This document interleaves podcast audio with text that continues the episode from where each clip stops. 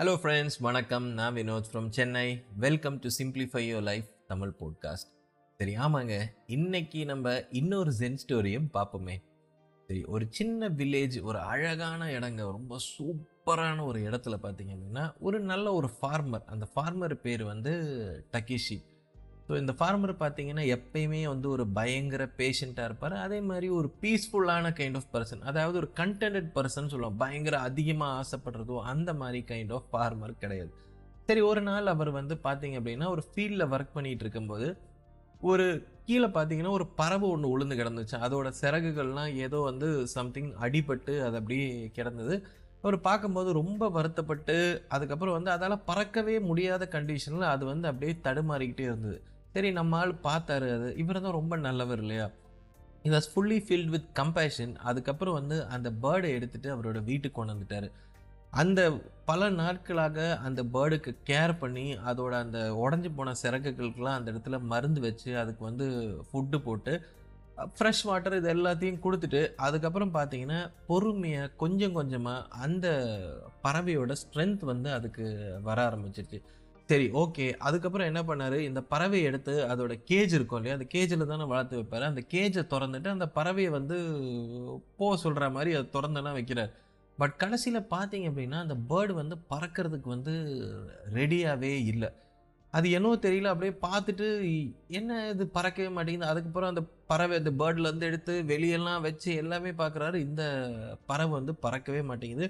பறவை அப்படியே நின்ன இடத்துல அது அப்படியே இருக்குது திரும்ப பார்த்தீங்கன்னா அதுவே ஆட்டோமேட்டிக்காக கேஜுக்குள்ளேயும் போயிடுது இன்னும் தக்கேஷி அப்போ ஆரம்பிக்கிறாரு யோசிச்சு அப்படியே பார்க்குறாரு இந்த பேர்டு பார்த்தோம் அப்படின்னா வந்து இந்த பர்டிகுலர் இந்த கேஜுக்கே வந்து அக்கஷ்டம் ஆயிடுச்சு தான் கொடுக்குற அந்த ஃபுட்டுக்கோ தான் கொடுக்குற அந்த கேரிங்க்கு வந்து அக்கஷ்டம் ஆயிடுச்சு வெளியே இருக்கிற இந்த சுதந்திரமான உலகத்தில் வந்து ரிஸ்க் எடுக்கிறதுக்கு வந்து ரெடியாகவே இல்லை. இந்த வேர்ல்டோட அன்சர்டனிட்டிஸை வந்து இந்த பேர்டு வந்து ஃபேஸ் பண்ணுறதுக்கு இதாக துணிவு இல்லாமல் ஆயிடுச்சு.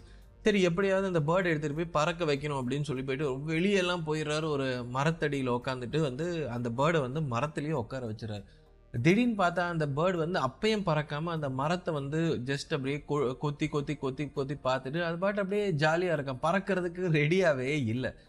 தக்கேஷி அப்படியே அந்த நியூ ஃபவுண்ட் அந்த பேர்டோட அந்த இதை பார்க்குறாரு. எவ்வளோ விஷயமா அந்த பேர்டால் ஃபிசிக்கலி ஹீல் ஆனாலும் கூட ஸ்டில் அந்த உள்ளே இருக்கிற அந்த மைண்டோட மைண்டோட லிமிட்டேஷன் வந்து அந்த பேர்டை பறக்க விடாமல் தோணுது. ஸோ நம்மளில் நிறைய பேருக்கு பார்த்தீங்க அப்படின்னா ஃப்ரீடம் அப்படின்னா நம்ம வந்து என்ன நினைக்கிறோம்? ஃபிசிக்கலாக ஒரு பேரியர் நம்மளை சுற்றி எந்த கேஜும் கிடையாது நம்மளை சுற்றி எந்த செயின் இந்த மாதிரியெல்லாம் நம்ம கட்டப்படவே இல்லை. பட் உண்மையிலேயே நம்ம வந்து ஃபிசிக்கலாக இல்லை மென்டலாக ஃப்ரீயாக ஃபீல் பண்ணுறோமா அப்படின்னு பார்த்தா ஆமாவா? இல்லையா?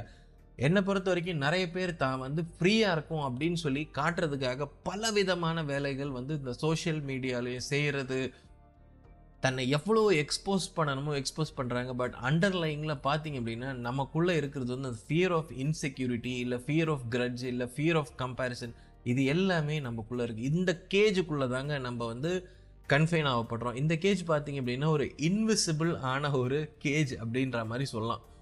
ஸோ இதை பார்த்த தக்காஷிக்கு இந்த புது நியூ ஃபோண்ட் அப்ரிசியேஷன் வந்து ஃப்ரீடம் கம்ஸ் ஃப்ரம் வித்தின் அப்படின்ற அந்த ஒரு மோரல் வேல்யூ வந்து உணர்றாரு. அதே மாதிரி தான் ஃப்ரெண்ட்ஸ் நமக்குள்ளே வந்து சென்ஸ் ஆஃப் பீஸ் வேணும் நமக்குள்ளே எக்ஸப்டன்ஸ் வேணும் நமக்குள்ளே கிராட்டிடியூட் வேணும். இது எல்லாமே இருந்தால் தான் நம்மளோட இன்னர் ஃப்ரீடமை நம்ம வந்து செரிஷ் பண்ணிட்டு ஒரு பேர்ட் எப்படி வந்து வந்து உல வானத்தில் வந்து ஃப்ரீயாக பறக்குதோ அதே மாதிரி நம்மளும் பறக்கணும் அப்படின்னா நம்மளோட மனசு வந்து ஒரிஜினலான ஃப்ரீடமை வந்து கிரேவ் பண்ணியே ஆகணும் ஸோ இதுதாங்க இன்றைக்கி இந்த ஜென் ஸ்டோரியோட விஸ்டமும் கூட.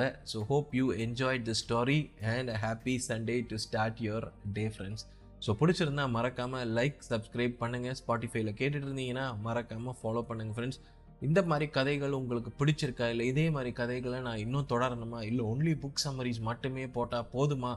அப்படின்னு சொல்லிட்டு யாருக்கா கொஞ்சம் டைம் இருந்துச்சுன்னா கமெண்ட்ஸ் போஸ்ட் பண்ணுங்கள் so thanks a lot for listening to this podcast bye bye and take care